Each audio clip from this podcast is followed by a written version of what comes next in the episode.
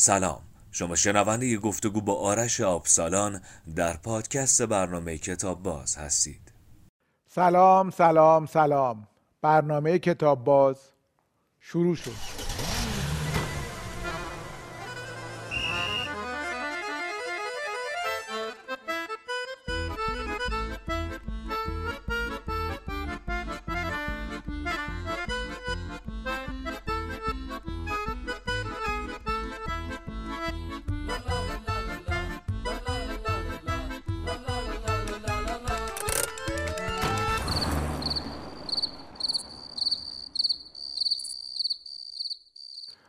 آرش آبسالان بازیگر کارگردان و مدرس صدا و بیان به کتاب باز. خیلی خوش اومدین. خیلی ممنون. البته بازیگرش که مال خیلی سالها پیشه دیگه. از بله. 83 به این ور نبوده. منم سلام عرض می‌کنم خدمت شما و بینندگان عزیزی که در این لحظه دارن این برنامه رو می‌بینن. ارادتمندم خیلی خوشحالم که بعد از حدود 22 سال دارم شما رو می‌بینم 22 سالی که ندیدمتون ولی همیشه به یاد شما بودم. قربونتون برم منم همینجور ولی من شما رو زیاد دیدم در برنامه زیباتون. ارادتمندم. آقای آبسالان ببینید صدای من از همین الان ببینید. من به راهنمایی و کمک احتیاج دارم. دائم صدام گرفته. پرورش بیان و صدا یعنی چی؟ مثلا معنیش چیه؟ ببینید اولین کاری که توصیه می‌کنم همین اول بسم الله انجام ندید این که صداتون رو صاف نکنید. خواهش می‌کنم سروش جان تا پایان برنامه این کار خب نکنید. وقتی می‌گیره چیکار کنم عادت خیلی غلطیه. این درست مثل این که من همیشه مثال می‌زنم میگم جوشای بلوغمون رو هی ترکوندیم. و بعد هی چاله چوله های اضافه شد. بهترین کار اینه که مقاومت بکنید و با همون صدای گرفته حرف بزنید. اگه می‌خوای صدای سالم داشته باشید. اما وقتی داریم از صدا حرف می‌زنیم ما داریم از یک ابزار ارتباطی بسیار مهم حرف می‌زنیم. صدا ساده ترین و کاربردی ترین ابزاری است که بشر از بد و.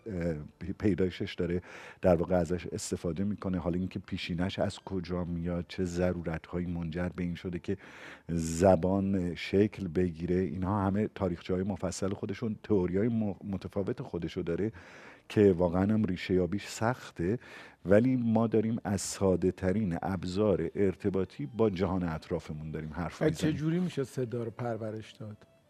با تمرین به همین سادگی الان به من گفتین که صداتو صاف نکن. خب آدم موقعی که با یه صدای گرفته یه خش داری که انگار تارهای صوتی سر جاشون نیستن داره صحبت می‌کنه خودش هم دائم احساس فکر می‌کنه که یه حرکت کوچیک تو هنجره اینا رو میاره سر جاشون قرار سی ثانیه است. یعنی شما اگر که یه مقاومتی بکنید و با همون حالت ادامه بدید اه، خواهید دید که بعد حدود سی ثانیه برمیگردد به حالت اولیه. ببینید تارهای صوتی یک فرایندی رو دارن. خیلی ساده در کنار همدیگه دارن حرکت می‌کنن و ویبره میدن. حالا یه تیکه خیلی چیزی میآید بالای این تار مینشیند و روش سنگینی می‌کنه. بعد کاری که ما می‌کنیم اینه که می‌خوایم این خلط رو پرت کنیم. یعنی لبه های تارهای صوتی رو به هم گیر میدیم اینجوری می‌خوایم پرتش کنیم. این برخورد چون با سرعتی حدود سی تا چهل بار در ثانیه بین لبه های تارهای صوتی داره اتفاق میفته باعث تاول زدن بعد ترکیدن و کلی آسیب های دیگر خواهد شد. اما اگر شما در حالت عادی شروع کنید حرف زدن خود این ویبره که تارهای صوتی دارن ارتعاش و نوسانی که دارن خود این سبب میشه اون خلطه پرت بشه. فقط باید مقاومت کرد. کار دیگه نباید کرد. این درس اوله. درس اول گرفتم و سعی می‌کنم یادم بمونه. و از بعد هر چقدر که کارگردان یا تهیه کننده برنامه به من اشاره کردن که صداتو صاف کن خودم رو می‌زنم به نشنیدن و ندیدن و دقیقاً. با همون صدای گرفته ادامه دقیقا. میدم. دقیقا اینو ادامه بدید. چیز زیادی هم طول نمی‌کشه و جالبیش اینه که خود من خیلی پیش میاد توی کلاس صدام دچار همین پدیده میشه. به هر حال آلودگی هوا نوع خوراک ترشحات سینوسی همه اینا عواملی هستن که به صدا دارن بار اضافه تحمیل می‌کنن. کافی صدا رو صاف نکرد و همونجوری ادامه داد. یه رگی می‌گیره و خیلی هم جالب این که متوجه این رگ نمیشن. بر رفت میشه میره. البته بهترین که شستشو بدید بهترین که نظافتش رو ان- انجام بدید و روش های دیگه که حالا نمی‌دونم در خوره و ولی تو کتاب شما. حتما هست. هست و به علاوه کتاب های دیگه بنا نیست این کتاب همه این مطالب رو بگه. آخه به من هر کی که در این طرف اون طرف میگه که پرورش صدا میگم من یک استاد مسلمی که می‌شناسم حالا حتما هستن بقیه. حتما هست حتما. آرش آبسالانه. آقای آبسالان ما از روی یک صدا وقتی که داریم با یه نفر صحبت می‌کنیم چه چیزایی می‌تونیم بفهمیم؟ خیلی چیزها خیلی چیزها. ببینید جهان صدا در واقع جهان لایه های درونی ماست. وقتی که ما عصبی هستیم با یه لحن دیگه داریم حرف می‌زنیم. چرا با من داریم اینجوری می‌کنیم این صدا خودش رو می‌کشه بالا و یا وقتی که مثلا خیلی راحت هستیم به تب صدا میاد پایین تر میشه. صدای مهربان صدای ناراحت صدای عصبی. حالا آدم عصبی آدم مهربان آدم خوشحال اینها صداهای خودشونو دارن. پس از روی جنس صداها اون در واقع نوسان هایی که اتفاق میفته و رنگ صداها میشه به راحتی اینها رو فهمید. همون جوری که ما تو سازبندی رنگ ساز داریم. مثلا میگیم نی سازی محزون است. بله. حالا میگیم صدای شما هم سازی محزون است. مثلا چیزی که برای صدای تو سروشتان برای من جذابه این که صدات معترضه. یعنی آره من توی صدای تو اعتراض زیاد می‌بینم. اعتراضایی که حالا یا نمیگیشون یا میگیشون خیلی لایت داریم میگی. ولی همیشه این حس رو به من میده که این صدای چیزی می‌خواد بگه ولی نمی‌تونه بگه. حالا اونو خودت می‌تونی به من بگی که داری یا نداری. نمی‌دونم باید فکر کنم کارشناسش دیگه شما این دیگه. ای عجب. باید بهش خیلی فکر کنم. آره باید ببینید شاید اینی که اصلا مثلا شما وارد حوزه هنر شدید از همین روح اعتراض بیاد. از این روح بیقراری که حالا نمی‌تونم الزاما بگم خشمی پشتشه نه اسم خشم روش نمی‌ذارم. چون صدای خشمگین خیلی گرفته ترن. در واقع صدایی که اگر معلول آسیب ها نباشد چه می‌دونم آلودگی هوا اینجور چیزا اینا به حال اثر خودشون دارن. یک بود بود روانی است بود روحی صدا خیلی با روح ما در ارتباطه. خیلی. واسه همین تمرین و پرورش صدا اول از پالایش روح آغاز باید بشود. چقدر جالب. از این زاویه ما باید بریم و تنها راه برای پرورش صدا رفتن به کلاس یا آدم می‌تونه خودش هم روی صداش کار کنه. من همیشه اینو می‌پرسم اولین مربی که در حوزه صدا ظاهر شد در هر تاریخی در جهان چجوری این کار کرد؟ از روی طبیعت احتمالا. از رو گوشش. بزرگترین معلم ما همیشه گوشمونه. اگه گوشامون رو ابتدا به بهداشتش برسیم و هم از جهت فیزیولوژیک سالم باشه و هم از جهت ادراکی گوش ها سالم باشه یعنی بتوانیم تفاوت صداها رو درک بکنیم ما بزرگترین معلممون بزرگترین مربیمون رو همراهمون داریم. چیزی به اسم صدای بد وجود داره؟ اصلا. واقعا؟ اصلا. یعنی هر صدایی خوبه؟ چرا بد باشه؟ مثلا من سوال دارم. چیزی به اسم ساز بد وجود داره؟ پس چرا بعضی ها حسشون اینه که صدای بدی دارن؟ این حس غلطه. یک بر میگردد به این که بذارید پس این بحث خیلی پیچیده شد. چقدر نه نه اینکه بگم پیچیده شد بحث ولی بحث مهم بحث مهم بله. خیلی از من می‌پرسن من صدام خوب نیست چی کار کنم؟ اولین کاری که می‌کنم میگم این صورت مسئله رو پاک کن. من صدام می‌تونم بگم که حرفه‌ای نیست. چی کار باید بکنم؟ من صدام پرورش یافته نیست. چی کار بکنم؟ درست مثل یه ساز کوک و یک ساز ناکوکه. فقط باید کوکش کرد. دو اینکه چرا صدای خودم رو دوست ندارم؟ خیلی ساده است. کافیه که شما گوشای خودتون رو بگیرید شروع کنین حرف زدن. وقتی این کارو می‌کنید شما همچنان صدای خودتون رو دارید میشنوید. چرا میشنوید؟ شنیدن صدا به یک طریقه. اونم از طریق گوش. ولی برای گوینده روش دومی هم دارد. اونم از طریق ارتعاشات درون جمجمه. حالا وقتی ما گوشامون رو میبندیم چون راه ورودی صدا رو بسیم داریم از طریق ارتعاشات در اون جمجمه صدای خودمون رو میشنویم. پس هر کس صدای خودش را به دو روش میشنود. یک از طریق دریافت گوشی دو از طریق ارتعاشات درون جمجمه. حالا وقتی صدامون رو ضبط می‌کنیم و گوش می‌کنیم چون ویژگی ارتعاشات درون جمجمه توش نیست و ما عادت نداریم به اون مدل میگیم این که صدای من نیست. چقدر زشته.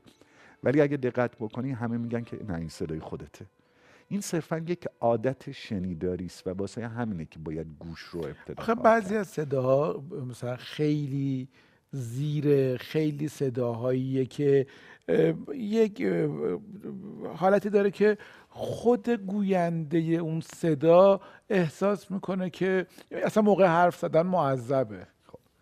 ببینید اگه ما بپذیریم ما وقتی نگاه می‌کنیم بعضی از گروه های موسیقی هستن با ابزار نه با ساز. مثلا با قابلمه با سطل با دست کلید تونستن بسیار آثار خوبی رو هم بسازن که شنیدنی بودن. این رو می‌تونیم بپذیریم که هر صدایی در جای خودش می‌تونه شنیدنی کاملا درست. این یه نکته. دو وقتی که میگیم من صدام زیره و خودم دوست ندارم برمیگردد به همون تعریف. نه روح. به همون روان. اینکه تو یک تعارض با, با خودت داری. آها. تو خودت را دوست آها. نداری. و چون خودت را دوست نداری صدای خودت را هم دوست نداری. دیدید عکس می‌گیریم عکسامون رو نگاه می‌کنیم میگیم اه جوریه. ما در یک تعارض بیرونی با خودمون قرار می‌گیریم. انگاری بیرون خودمون رو درست نمی‌شناسیم. صدا درون را نشان می‌دهد. یعنی من همیشه میگم میگم کسی که با صدای خودش نمی‌تونه آشتی بکنه اولین کاری که باید بکنه باید بره پیش روانکاو. برای من به شخصه صحبت های شما یکی از جذاب ترین برنامه ها و نشست ها و گفتگوها بوده تا اینجا. یه سال بکنم برم بعد چایی یا دمنوش بیارم. آدم وقتی صداش می‌گیره چون دائمی مشکل دارم یه چیز مایه ولرم بخوره خوبه یا بده؟ ببینید بستگی دارد اگر چنانچه سبب ترش کردن نشود یا سبب خشک کردن گلو نشود خوب است. جالب بدونید یکی از بزرگترین دشمنای صدا خود آب می‌تونه باشه. ای داد و بیداد چیکار کنیم پس؟ یعنی جالبیش اینه که آب می‌تونه مخاط بالای هنجره رو بشوره و خودش هم سری بخار بشه و هنجره سری خشک بشه. واسه همین بهترین گزینه همیشه بزاق اما بزاق سالم. یعنی باید مطمئن باشیم که بزاقمون هم سالمه. اسیدیتش زیاد نباشه نمی‌دونم آلوده به چیزهای دیگر نباشد. داستان صدا عین رسیدگی به چشم دیگه. باید مواظب چشممون باشیم باید مواظب این ابزار ارتباطی باید مواظب همه چیز باشیم؟ آره این جان سخت کرد. چای میل یا دمنوش من چای البته. چای دو تا چای برام مرسی.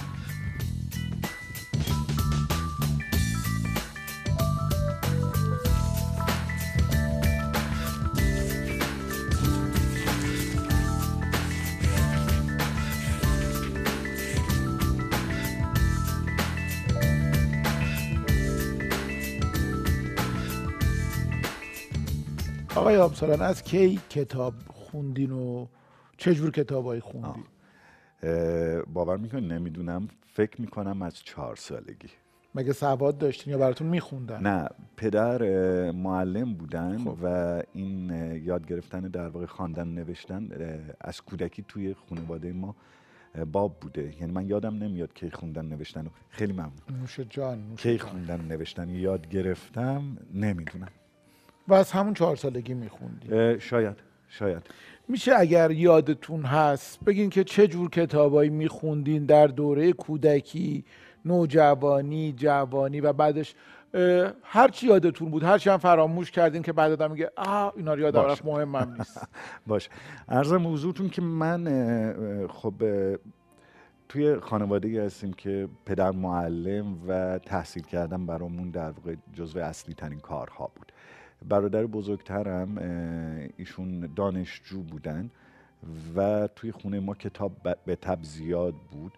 اولین آشنایی که من دارم در کودکی خودم با یه سری از همین کتاب های مصور اون زمان مثل چه می‌دونم سیندرلا و سفید برفی و اینجور چیزایی که رابین هود و اینایی که بود در اون زمان مصورها و کیهان بچههایی که در اون زمان بود.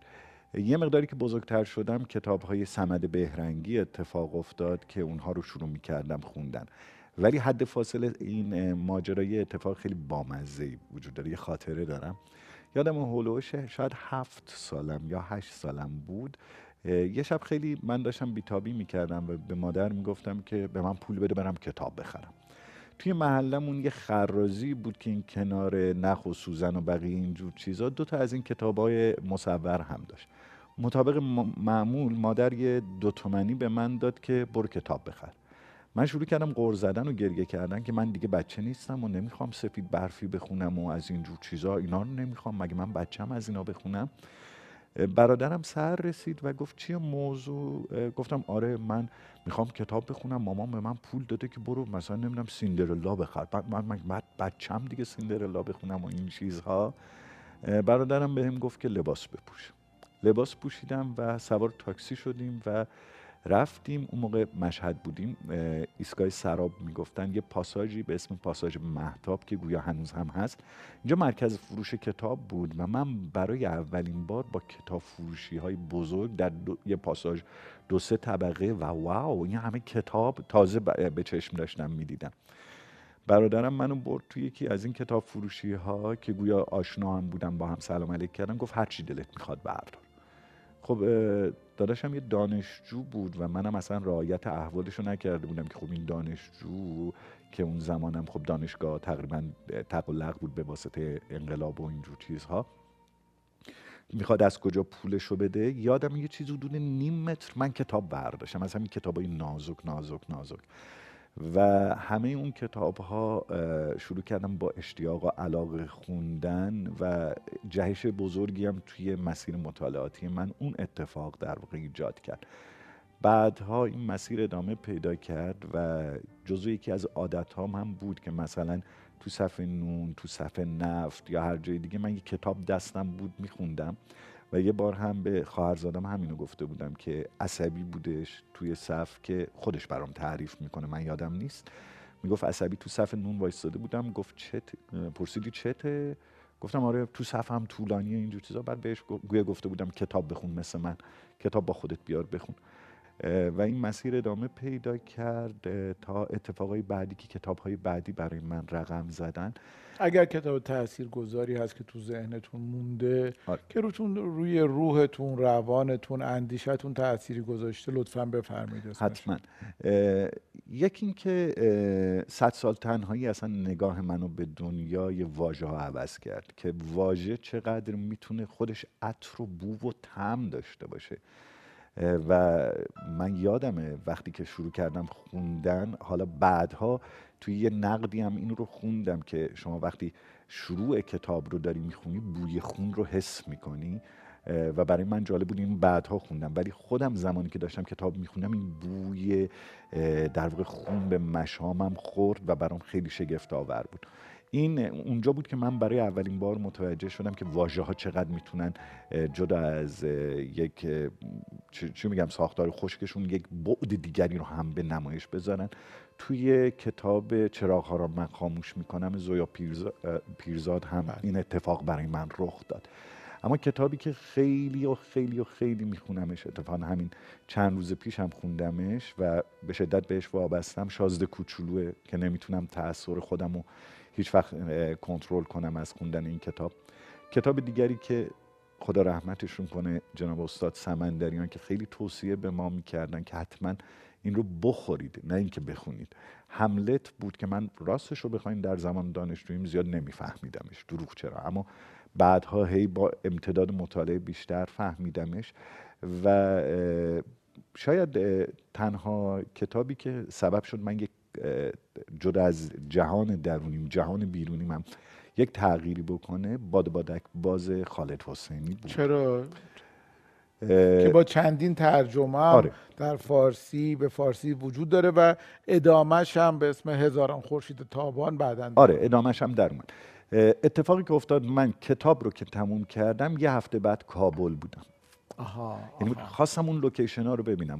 خواستم وزیر اکبر خان رو ببینم. اصلا به خاطر خوندن این کتاب رفتیم دقیقا دقیقا. یعنی من اینقدر جذب این کتاب شدم که یهو گفتم که می‌خوام برم همه این location هایی که این میگه ببینم. و جالبیش اینه که من سفرم هم دقیقا از محله وزیر اکبر خان آغاز شد. یعنی وقتی وارد کابل شدم که قصدم این بود یک دو هفته اونجا بمونم این location ها رو ببینم اون تپه در واقع بی‌بی مهرو که اون درخت انار رو داره توصیف می‌کنه. من رفتم بالای اون قدم زدم. یا دروازه میوندی که داره میگه و یا پغمانی که داره میگه. همه اینا رو رفتم و توی بعضی هاشون حتی زندگی کردم. تو بعضی از اون محلات زندگی کردم و با خوندن این کتاب و رفتم به افغانستان ماجراهایی در زندگی من آغاز شد که خودش یه رمان جالبه که یه کتاب زندگی شما رو اینجوری روش تاثیر گذاشته که به کشور دیگه ای رفتید. رفتید اون دونه به دونه لوکیشن ها رو سرکشی آره. کردین زندگی کردین و بعد زندگیتون وارد یک وادی یه فاز دیگری شد. یعنی اگر من این کتاب رو نمیخوندم به تب سفر افغانستان رو انجام نمی‌دادم. و به تب این لمس یک فرهنگ خیلی عجیب یادمه در کودکی من پدرم همیشه هر از گاهی یه ضرب المثل می‌گفت یه حکایتی می‌گفت و گاهی وقتا با یه ادبیات خاصی سخن می‌گفت. بعد من همیشه از پدر میپرسیدم خب این حکایت این ضرب مثل از کجاست؟ می‌گفت خب ما تو بچگیمون خوندیم و مدرسه و اینا. و من همیشه گاهی وقتا یکی از حسرتام این بود که کاش من مثلا پنجاه سال زودتر به دنیا می اومدم که مثلا این ضرب المثل این حکایت رو میشنیدم. و وقتی وارد افغانستان شدم جالبه. دست فروشش راننده تاکسیش. یعنی شما وقتی روزت رو آغاز می‌کنی با داستان حکایت ضرب المثل متل قصه با اینها شروع می‌کنی و شبت رو با اینها پایان می‌بری. یعنی تک تک آدم ها در لحظه دارن برات یه داستانی رو میگن. چجوری ما میگیم مثلا قصه اون یارویی شد که اینجوری. شما اینو از راننده تاکسی میشنوی از بقال میشنوی از استاد. دانشگاه میشنوی. و من ناگهان انگاری سفر به پنجاه سال گذشتم و انجام دادم و راستش رو بخواین اون اه، چی- رو- که روحم به این قضیه داشت سیراب کرد. چقدر خوبه که ما کشور افغانستان بغلمونه و ما دوتا کشور برادر هم خانواده هم ریشه با زبان مشترک باید هرچه بیشتر همدیگر رو بشناسیم مراوده داشته باشیم کشف کنیم دوستی کنیم. این خیلی تاجیکستان هم تشریف بردیم تاجیکستان نه نشد می‌خواستم برم ولی با مزهش اینه که تاجیکستان اومد پیشم.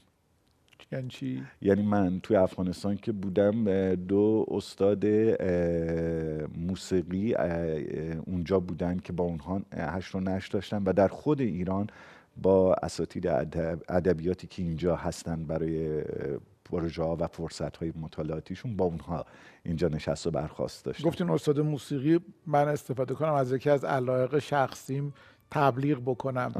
اه، در واقع خواننده و نوازنده بزرگ تاجیک دولتمند که حالا میگن دولتمند خلف واقعا اشعار مولوی رو جوری می‌خونه که آدم دیوانه میشه. و این نکته مهمیه. و این خیلی نکته مهمیه که ما اه، گاهی وقتا من میگم کلمه یک روحی دارد که اگر درست گفته نشود همون دیوانه کنندگی اتفاق نمیافته. منم مولانا می‌خونم هیچ اتفاق نمیافتد. اما او می‌خواند و شما این رو دارید میگید. بله, بله. برای پرورش بیان باید مادام العمر تمرین کرد یا یه جای دیگه بس یعنی شما خودتون هم هنوز تمرین می‌کنید من خودم هم هنوز هر از گاهی تمرین می‌کنم بسته به نیازه مثل ورزشه. یعنی تمرین مداوم هر روزه احتیاج نداره. ببینید فرایند حرف زدن خودش یک جور داره. این کار رو می‌کنه اما چند تا تمرین ساده میشه انجام داد که همیشه صدا رو فرم باشه. اشکال ند... میشه یعنی خواهش کنم اون تمرین های ساده رو بگین یا مال. مخصوص کلاس نه نه نه نه حتما. اتفاقا اینا همیشه باید گفته بشه. ببینید یکی از تمرین های ساده ای که ما میگیم همیشه اینه زمزمه کردن با میم. به همین سادگی. کردن با میم, میمه. آره. کاری که به شکل غریزی موقع ظرف شستن می‌کنیم. موقع چه می‌دونم واکس زدن می‌کنیم. موقع کار روزمرهمون خیلی ما داریم زمزمه می‌کنیم. این زمزمه رو میشه تو دستور کار انجام داد. یکی دیگه از موقعیت هایی که خوشبختانه ما تو تهران زیاد درگیرش هستیم این چاله چوله هاست. چاله چوله ها وقتی به ویژه رو موتور هستید فرصت خیلی خوبی میشه برای تمرین صدا البته ماسک هم بزنید که باد تو صورت نزنه. وقتی که شما شرایطی که دست انداز اتفاق میفته این برای تمرین صدا خیلی خوبه. حالا این دست انداز رو می‌تونیم مصنوعی خودم برای خودم شروع ایجاد بکنم. مثلا بگم می‌تونه این باشه؟ می‌تونه تو ماشین باشه. هنگام رانندگی خود این این آی light ی که داریم میگیم آی نرمی که داریم میگیم و همزمان این بدن یه ویبره کوچولویی می‌گیره اینا در واقع ورزش ها و تمرین خیلی ساده برای پرورش صدا. چقدر من فکر می‌کردم مثلا یکی از بهترین تمرین ها انتظارم داشتم شما تو کتابا بگین فکر می‌کردم همیشه بیان به شعر خواندن وابسته است. مثلا شعر رو آدم بلند و سلیس بخونه تمرین خوبیه. وای که نه. نه این نیست. چه خوب شد پس فهمیدم. نه نه. ببینید. چرا آه از نهادتون برام به خاطر اینکه خیلی از آموزه هایی که من دارم می‌بینم از همین سوء تفاهم ها و. آموزه های غلط غلطن. یعنی آموزه های غیر کاربردی هن. البته اینها ریشه دارن. مثلا شما وقتی کتاب های فنون سخنوری پیشین رو نگاه می‌کنی همینن. خب اینا برمیگردد به یک سری مطالبی که شاید از سوفسطائیان شروع بشود. از فنون خطابه آغاز بشود. و من الان در این نشست درگیر خطابه نیستم. ما توی مهمونی خطابه که درگیر خطابه نیستیم. فنون خطابه مال یک فضای خاصی مال دوره خاصی بوده که متاسفانه اون امتداد پیدا کرده تا به امروز هم رسیده است. شاید برای چه می‌دونم سخنرانی در یک جای اون لازم باشه. اما برای گفتگوی من با بقال محلمون این لازم نیست. برای گفتگوی من با راننده تاکسی این لازم نیست. اینا که خطابه حساب خب نمیشن. می‌گفتن مثلا شعر بخونید یا روزنامه بخونید و کلمات رو کامل ادا کنید و در واقع دنبریده نخونه این خودش داره یک تمرین درست صحبت کردن رو پس, میده. پس اون روح واژه و اون روح گفتار کجاست؟ آها. من می‌توانم بسیار پارسی را پیراسته سخن بگویم. خب خب که چی؟ آها می‌دونین؟ مگه یه بچه چهار ساله از خودت می‌پرسم؟ یه بچه چهار ساله که وقتی حرف می‌زنه دل ما رو می‌بره این تکنیکا رو بلده؟ نه. خب پس چرا اینقدر اثر گذاره؟ چون از درونشه و درسته. دقیقا یک بخشیش از درون و درست بودنشه. من این این مثال رو فقط این سوال رو در تا نقیزه این تکنیک ها دارم مطرح می‌کنم. اون کودک نه کتاب خونده نه دایره واژگان وسیعی دارد نه هیچی نداره. اما وقتی داره واژه رو میگه صادقانه داره میگه. بی نهایت ممنونم. اجازه بدین که کتابی رو که آوردین معرفی بکنم. می‌کنم.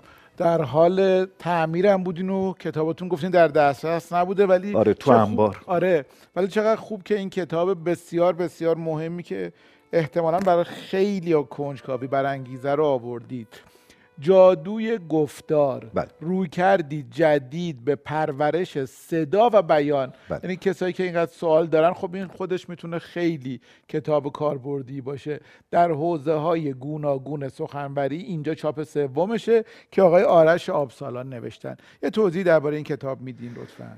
این کتاب در واقع محصول حدود 31 سال پژوهشه.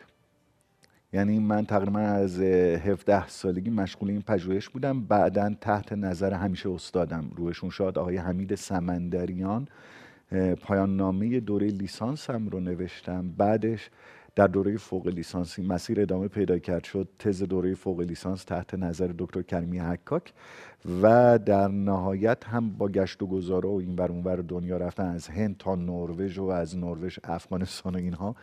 مجموعه این پژوهش ها شد شش جلد کتاب که این کتاب جادوی گفتار فشرده اون شش تاست. در واقع این کتاب خاطرات منه این کتاب سفرنامه منه. چقدر عالی. آه. پس چقدر خوندنیه. شما برای هر کسی که بخواد روی در واقع پرورش صدا و بیان کار کنه. آقای آبسالان ما در پایان گفتگو با مهمانمون همیشه سردیس یکی از بزرگان ادب فارسی رو تقدیم می‌کنیم. چون صحبت های شیرین شما باعث شد که وقت ما در واقع تا تهش استفاده بشه اگر اجازه بدین سردیس رو بعد از برنامه خواهش می‌کنم. خیلی من. صدام گرفت ولی صافش نمی‌کنم. خیلی ممنون. اصلا صافش نمی‌کنم. خیلی خیلی از حضورتون در این برنامه ممنونم. آرزوی ما در این برنامه اینه که مردم بیشتر با هم حرف بزنن و بیشتر کتاب بخونن. بازم از شما متشکرم. خیلی ممنون از شما و برنامه قشنگتون و خدا نگهدار از